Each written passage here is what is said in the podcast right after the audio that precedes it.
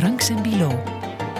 Welkom in deze kerstaflevering van Franks en Bilo. Ik heb eh, speciaal voor deze aflevering warme kerstsokken aangetrokken en Rudy heeft kerstballen aan zijn oren En Annelies heeft een kerstmuts op. En een Annelies kersttrui. Beck, onze gast vandaag, is eh, inderdaad ook helemaal in de kerstsfeer. Want je weet wat ze zeggen, of althans wat eh, Wannes van de Velde altijd zegt. Kerstmis is die dag dat ze niet scheten. Kaarsmis is die dag dat ze niet schieten. Met kerst vergeten we even de conflicten. Ook in deze podcast, Rudy. Ik ben je niet me beloofd, je hebt me beloofd om deze aflevering eens te focussen op wat er wel allemaal goed gaat in de wereld. En we hebben een lichtpuntje gevonden in de vorm van Annelies Beck. Dank u wel, alstublieft. Welkom. Ik straal zoveel ik kan. Ja, welkom in deze podcast. Ter zake Anker natuurlijk, maar vooral ook kenner van Brazilië. Want daarover willen we het hebben. Vorige maand hebben wij zo'n lichtpuntje eh, zien voorbij komen in eh, de stroom van negatieve nieuws in 2022. Namelijk in Sharm el-Sheikh. Niet dat die klimaattop daar in Sharm el-Sheikh zoveel heeft opgeleverd, maar daar werd één man wel ontvangen als een held. Ik zou zelfs bijna zeggen als een rockster. Hoje, nós estamos dizendo ao mundo que o Brasil está de volta, que o Brasil é grande demais para ser relegado a esse triste papel de pária no mundo. We horen Lula da Silva, de nieuwe Braziliaanse president. En ik ga je meteen vragen, Annelies Beck, als eh Braziliaans kundige, om even snel simultaan te vertalen wat hij hier eh, zei, want ik heb geen benul. Hij zegt kort samengevat, eh, we zijn hier om te laten zien aan de wereld dat Brazilië terug is.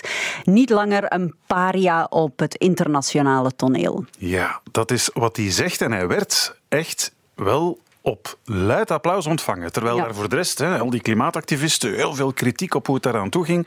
Waarom werd hij daar als een, als een held ontvangen eigenlijk? Ehm, hij werd daar ontvangen als een held omdat hij de hoop vertegenwoordigt dat er nog iets kan gedaan worden aan de ontbossing van het Amazonewoud. Om nu maar een heel eenvoudig beeld te gebruiken. De long, de groene long van de wereld. Onder de vorige president, of nu nog president, maar vanaf 1 januari niet meer, Bolsonaro, is de ontbossing gigantisch hard gegaan. Ehm, die was niet geïnteresseerd in, in bijdragen aan schone lucht enzovoort, wel ehm, in zaken doen.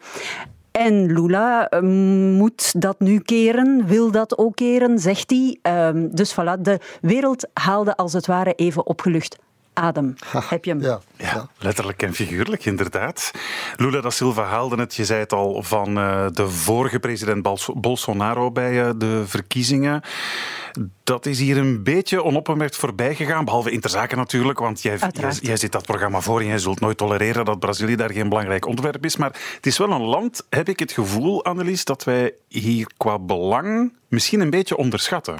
Als we denken aan de grote belangrijke landen Ja. in de wereld, dan denken we aan Amerika en, Rusland natuurlijk. Maar Brazilië is eigenlijk ook wel een groot en belangrijk land op het wereldtoneel. Hè? Is het zeker? Ehm, was het voor Bolsonaro misschien nog meer of zichtbaarder? Het verkocht zichzelf beter misschien.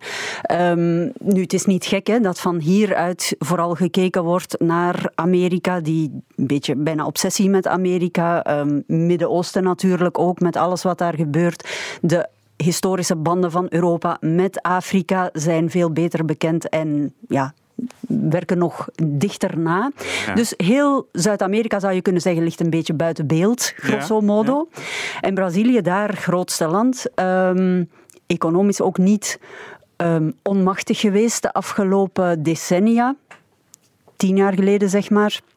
Maar wel weer weggedemsterd ehm, door economische omstandigheden op wereldtoneel. En doordat daar de afgelopen vier jaar ook een president zat die niet geïnteresseerd was in een internationale rol.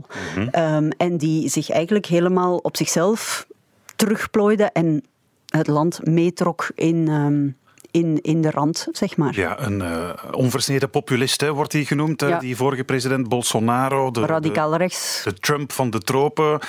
Over het feit dat zowel Bolsonaro en eh, recent ook Trump van de macht verdreven zijn. Daar wil ik het zo meteen nog even over hebben. Of dat ook misschien hoopgevende signalen zijn dat we eindelijk verlost zijn van die, van die bijna antidemocraten eh, op belangrijke posities. Maar die verkiezing op zich was wel heel nipt. Hè? Brazilië Ja, is door die verkiezingen echt een totaal verdeeld land. Hè? Ja, en want je, je, je haalt dit nu aan als een lichtpuntje in, in de gebeurtenissen van de afgelopen tijd. Maar eigenlijk, het was kantje boordje. Hij heeft gewonnen met 50,9 procent, Lula. Versus, ehm, ja, dus iets, iets meer dan de helft. Nog geen bijna 2 een foute miljoen stemmen op, op 200.000, eh, Terwijl het 200 veel meer- miljoen eh, Het leek kiezers. veel meer te worden vooraf. hè. Ja, peilingen. eh, Eigenlijk sterkte die Bolsonaro in zijn geloof van de peiling hebben er al eerder naast gezeten. Je zult zien, ik zal winnen. Het heeft echt niet veel gescheeld. Dus inderdaad, zoals je zegt, het land is gewoon pal doormidden gekliefd ehm, en zeer gepolariseerd. Ja, dat vind ik vreemd. Ik las ergens, het is pal door midden gekliefd, maar ook geografisch dan of zo? Ook, ja, van oudsher al. Hè. Ehm, het, het economische hart van Brazilië ligt in het zuiden. São Paulo en de, de staten daaromheen. Ook het meest dichtbevolkte gebied van Brazilië. Het noorden, noordestje en dan meer naar het eh, oosten. Ik moet me altijd eh, windroos erbij halen in gedachten. Is, is veel minder dichtbevolkt ehm, en, en economisch minder sterk, minder uitgebouwd, zeg Die maar. zijn dan voor Bolsonaro. Het is niet helemaal zwart op wit, maar ehm, grosso modo kun je dat wel zo zeggen. Het Noordoosten is traditioneel een stronghold van eh, de PT, de arbeiderspartij van Lula dus. Ehm, daarvan zeggen de critici, ja, hij koopt daar de steun met zijn sociale programma's. Ehm, het zuiden steunt heel erg Bolsonaro, grosso modo gesproken, maar ook in eh, drie grote staten in ehm, Amazone had Bolsonaro gewonnen. En niet zomaar, maar met bijna 70 procent. Dus ehm, waar dus ook de indigenous people wonen, de inheemse bevolking natuurlijk. Wat toch vreemd Dat is hè? opvallend, ja. Ja. Ja, ja, maar daar zitten ook de mensen die ehm, niet alleen de grote bonzen en bedrijven die daar ehm, sojaplantages willen aanleggen, hout verhandelen enzovoorts, maar ook hele kleine wat zal ik zeggen, bijna neringdoeners. Mensen die, die een eigen lapje grond willen om een paar koeien op te zetten en, en in hun eigen levensonderhoud te voorzien. Die, die zien zichzelf als kleine ondernemers. En die voelen zich vertegenwoordigd door een Bolsonaro die de traditionele waarden ehm, vertegenwoordigt en ook heel erg vindt, mensen moeten voor zichzelf zorgen. Dus ehm, ook sociale programma's, hij is daar heel dubbelzinnig over. Ehm, geef mensen de kans om het geld te verdienen, vandaar ook corona, iedereen opsluiten was geen sprake van, geen lockdowns, ehm, want mensen moesten kunnen hun brood gaan verdienen. Ook degenen die in de favelas woonden, hoe gingen ze anders Er overleven? zonder veel kritiek geweest hè, op die Ja. corona-aanpak van, eh, van Bolsonaro. Dat is waar. Ja. Maar ik, ik, ik, ik hoor daar vooral veel gelijkaardige signalen in als over Trump gezegd werd. Welke sociale groepen hij aanspreekt, welke ideologie hij vertegenwoordigt. Ja, ik denk dat bij Brazilië ehm, nog meespeelt, misschien meer dan bij de VS. Ik heb- dat weet ik niet 100% zeker, maar dat, het, dat wij ons daar vaak op verkijken hoe conservatief dat land in essentie cultureel, traditioneel, historisch eigenlijk is. Dat is een land dat ehm, eh, ja, gekoloniseerd is geweest door de Portugezen, eh, zich daarvan heeft ehm, losgemaakt. De oud-Portugese elite heeft eigenlijk gezegd, we zullen het wel zelf doen in Brazilië. De, de hele economie was georganiseerd rond slavernij, gebaseerd op slavernij. Die is dan heel laat afgeschaft, eind 19e eeuw.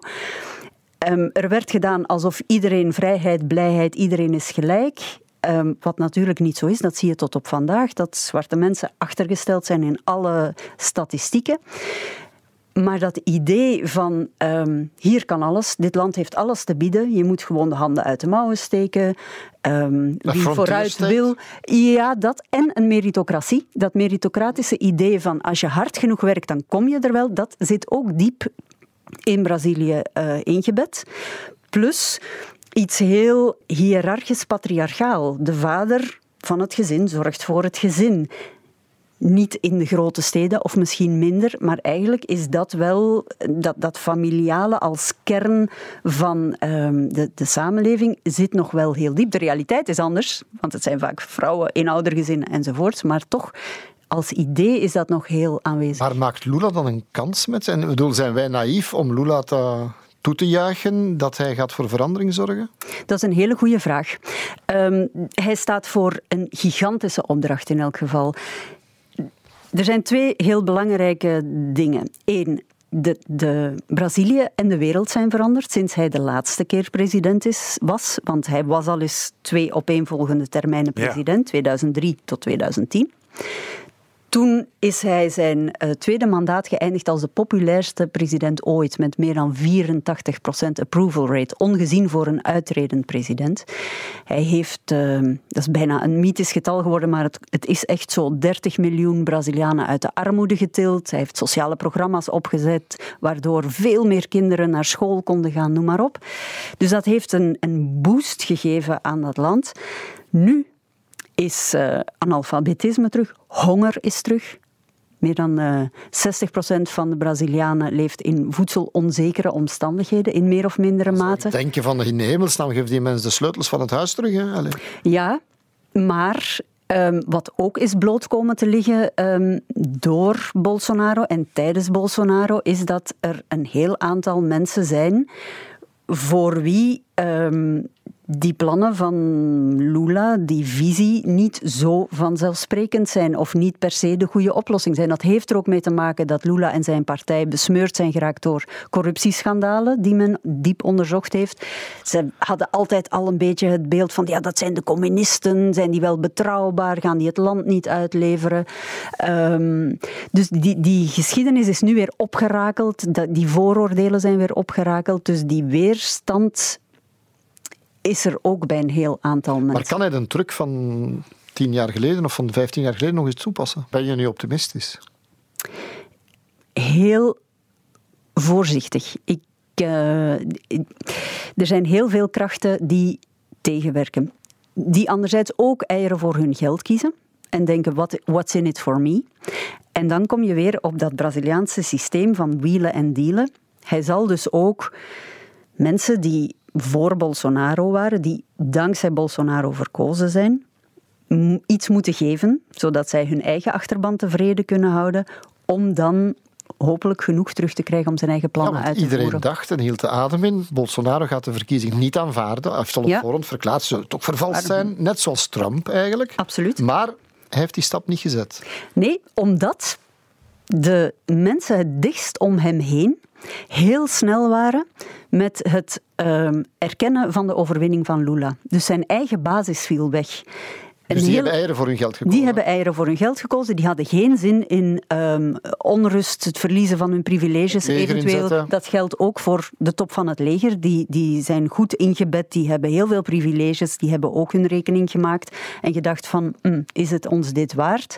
En dus stond Bolsonaro helemaal geïsoleerd. En wat ik hoor van analisten in Brazilië is van, hij was echt overtuigd van het feit dat hij zou winnen. Hij ging af op die peilingen die hem dus onderraten. Hij dacht, die zijn voorheen al verkeerd geweest. Hij ziet ineens op de dag zelf, het is niet zo. En ik krijg geen steun meer en was totaal geïsoleerd. Is totaal geïsoleerd. Mm Nu wordt er dus heel veel verwacht van die uh, da Silva. Enerzijds binnenlands om uh, die economie weer uh, aan te zwengelen. Zoals ik daarnet al zei, klimaatactivisten horen dat hij ook een nieuwe wind laat waaien door het, door het Amazonewoud. Hij wil dat Amazonewoud beter beschermen, heeft hij ook aangekondigd en beloofd. Maar daarmee snijdt hij natuurlijk ook weer economisch in het eh, eigen vel van Brazilië, want daar, daar, daar, daar is gigantisch ontbost, al was het maar eh, ten behoeve van sojaplantages en zo. Hoe gaat hij daar een evenwicht in vinden? Enerzijds uh, ja, dat de Amazonewoud beschermen, wat dus een bijzonder belangrijk onderdeel is van de klimaatopwarming. En anderzijds toch proberen ja, Brazilië uit dat sociale moeras te trekken? Dat zal een grote uitdaging zijn, want de, een van de pijlers van het succes van Bolsonaro was de agrobusiness. Ehm, die dus massaal inderdaad sojaplantages um, uitrollen. Niet alleen las, in Amazon, ook in Cerrado. elk jaar 4000 vierkante kilometer uh, Amazonewoud dat hij liet, uh, liet rooien. Ja, dat zou kunnen. Ik heb ook een paar cijfers nog eens opgezocht. Het is, wat was het, van augustus 21 tot juli 22 11.568 vierkante kilometer. Tweede hoogste of grootste oppervlakte sinds 2008. Dus zijn onvoorstelbare ja. oppervlakte. Um, nu, opnieuw, ook daar gaat het weer over onderhandelen. Wat kun je de agrobusiness bieden als alternatief? Um, zit er ook groei, economische groei in andere sectoren?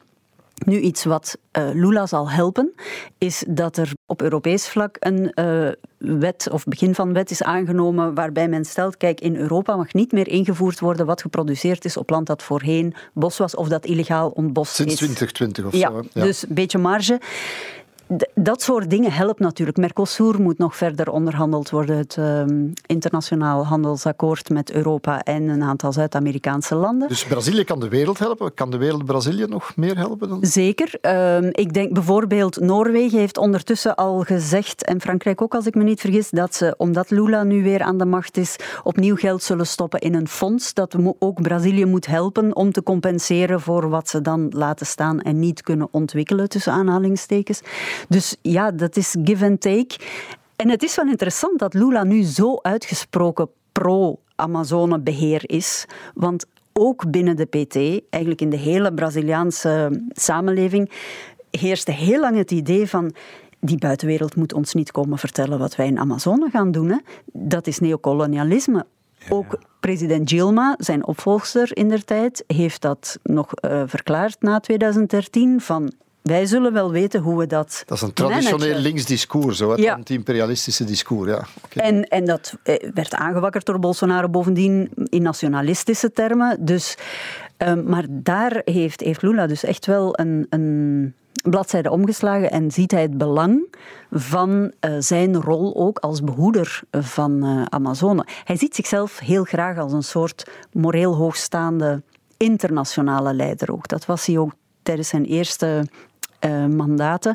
Uh, toen heeft hij ook een rol gezocht echt op het internationale toneel met de BRICS. Hij is op een bepaald moment zelfs gaan onderhandelen met Iran en Turkije over uh, nucleaire Ja, BRICS, dat zijn voor zo. die, die snel ja, ontwikkelende landen. Hè? Ja, dat was toen Rusland, ehm, Zuid-Amerika, India, China en Brazilië. Um, en, en dat is wel iets wat hij ook uh, opnieuw beoogt. Als hij Brazilië weer op de rails heeft gezet, ziet hij zichzelf vooral internationaal um, een rol spelen. Maar anders dan Bolsonaro, als ik eens goed bekijk, je hebt Rusland eerst van Poetin, je hebt America first van Trump en je had van Bolsonaro Brazilië first. Lula is een beetje gekeerd. Die, die ziet Ja. zichzelf als een, als een rol voor de rest van de wereld mee. Ja, ja ik, dat, dat leid ik toch uit van alles af wat hij zegt en doet. Bijvoorbeeld voor zijn campagne. Um, was hij in april of mei, ik wil er nu vanaf zijn, um, in het Europese parlement. Ik heb hem daar toen bezig gezien. Hij was aan een tournee door Europa bezig om allerlei um, politieke geestesgenoten te ontmoeten. Op het hoogste niveau. Scholz onder andere, Macron ook. en, en dus eigenlijk zijn verhaal... Hij was campagne aan het voeren later om in Brazilië verkozen Ja, ja. te worden, maar hij zocht dus al internationale steun op dat moment. Um, dus dat, dat geeft wel aan, I'm back, herinneren jullie mij met mijn politiek van toen, we gaan dat opnieuw doen, steun ons.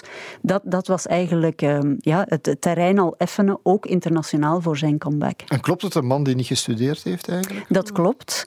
Um, hij is... Um, van hele arme komaf uit dat Noordoosten.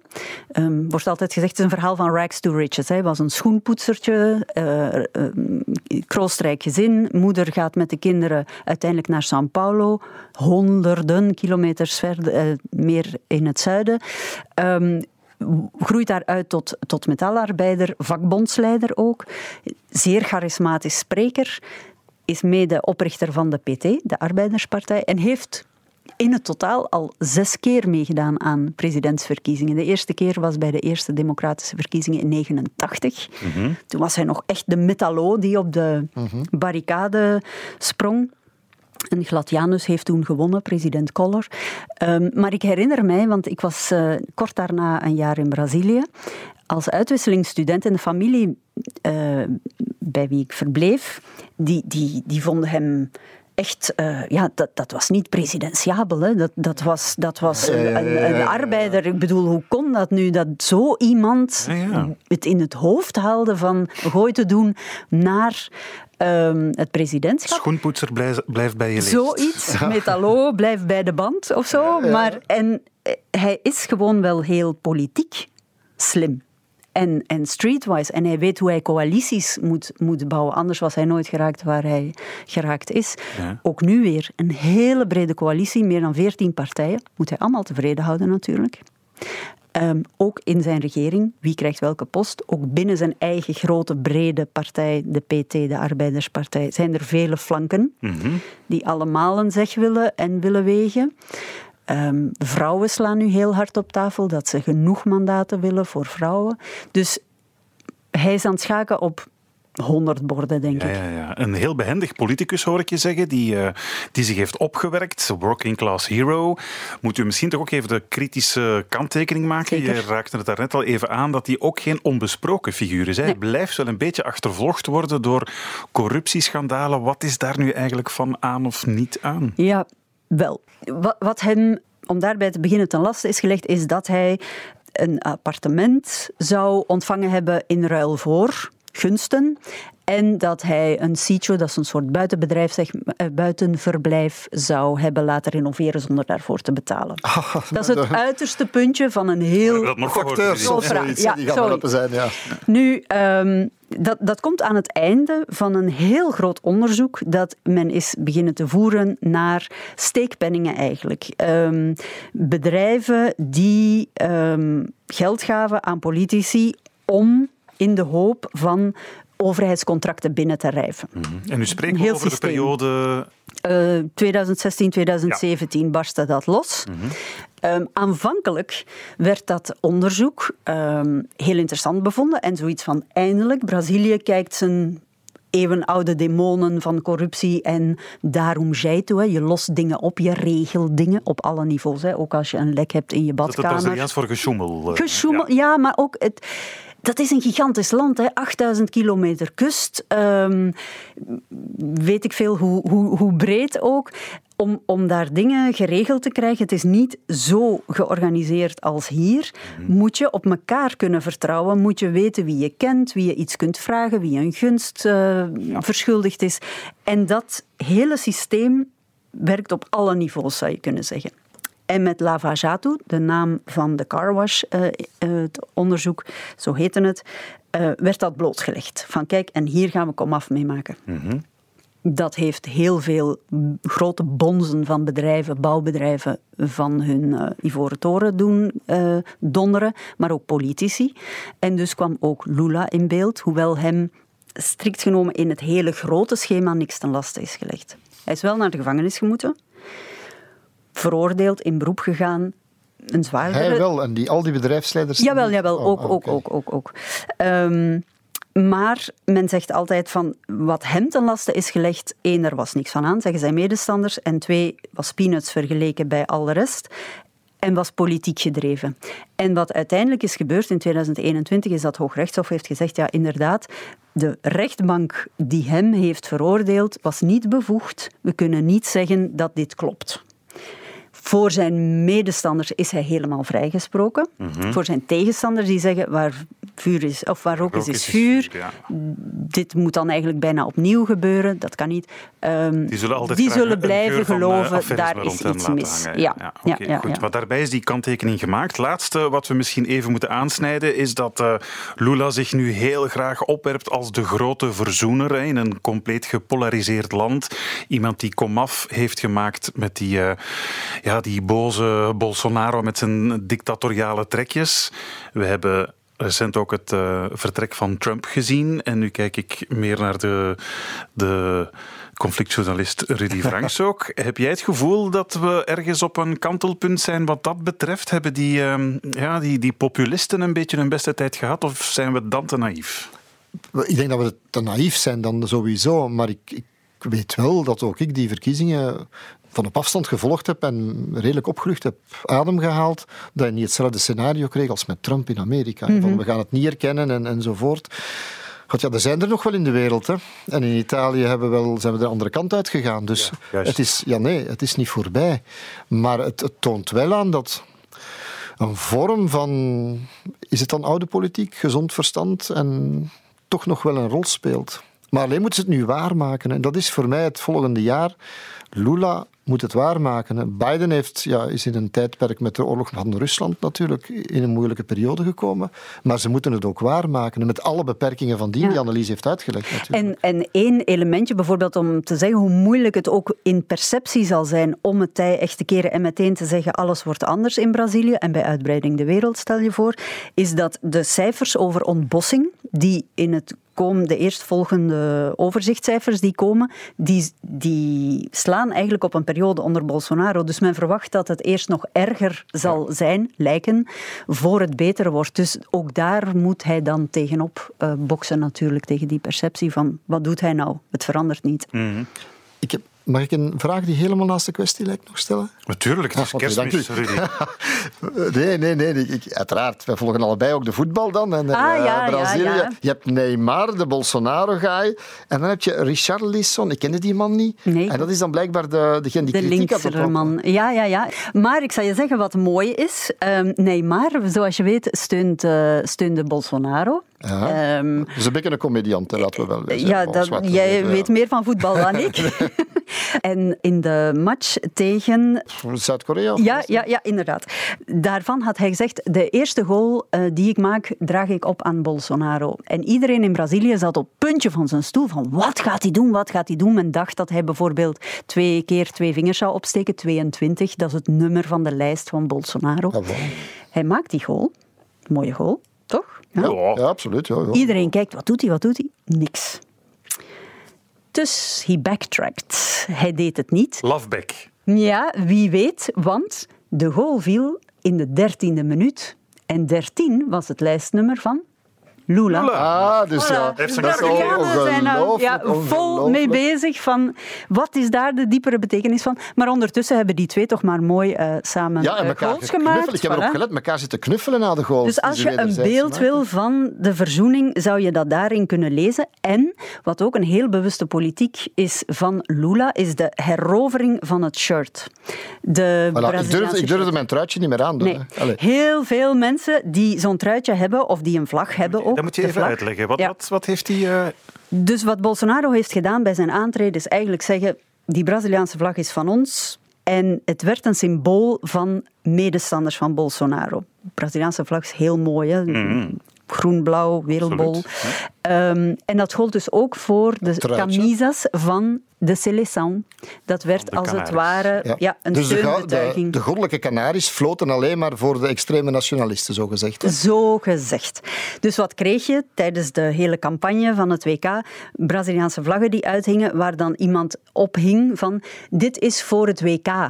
Lees, ik ben geen supporter van Bolsonaro. Ja, ja, ja, ja, ja. En ook Lula heeft op Twitter en op eh, TikTok gesupporterd en supporterd in het truitje van de Seleção om te zeggen, dit is van ons allemaal, niet alleen van Bolsonaro-aanhangers. Wel, Annelies, ik wist dat vroeger niet. En ik zat mijn koffie te drinken, hè, in Leuven gewoon. En ik zag daar plots een troep denk Brazilianen langskomen in zo dat gele truitje, een tijdje geleden, voor het WK nog, mee op de rug Bolsonaro verdoor. Ik dacht van, what the fuck is going Ja. on? Nee, Nou, nee, dat heeft hij helemaal ingepikt. En het nu wordt Maar dat nu dus moeten we terug- heroverd. Ja, heroverd. Als iets Oké. Dat is de partijpolitiek bedoeling. eigenlijk. Ja, ja, En inderdaad. dan wordt het inderdaad. gereclaimed. Ja, een symbolenstrijd, maar ja, wel, wel niet In zonder België de rode duivels, dat, dat kon Rousseau vanaf nu alleen Ja. witte sloefjes en Ja. rode t-shirts. Stel je voor. Allee, ik- Bon, ik ben weer aan Breng hem niet op ideeën. freewheelen. Ik ben toch heel blij dat we wat positiefs hebben kunnen brengen in deze laatste podcast. Bedankt Annelies Beck. Met veel Om plezier. ons even op te tillen uit die doffe, doffe ellende van 2022 op naar 2023 met een sprankeltje hoop dat het volgend jaar allemaal beter wordt. De kerstmis is die dag dat ze niet scheten. Dat er geen bommen uit de lucht worden gestrooid. Dat mitrailleuzen in verdingde rust geneten. En de kanonnen met een kerstboom zijn getooid. En de kanonnen met een kerstboom zijn getooid. Ik dacht, ik pak iets uit jouw tijd, hè, Rudy. Ja, ja, ja, ja, ja, ja. It's the end of the world as we know it. Ja, Aan de andere kant, als ze echt niet meer schieten, dan ben je werkloos, technisch werkloos. Dat ja beelden win, beelden win. Maar dat kan niet gebeuren, geloof me. Het is gewoon 223 allemaal.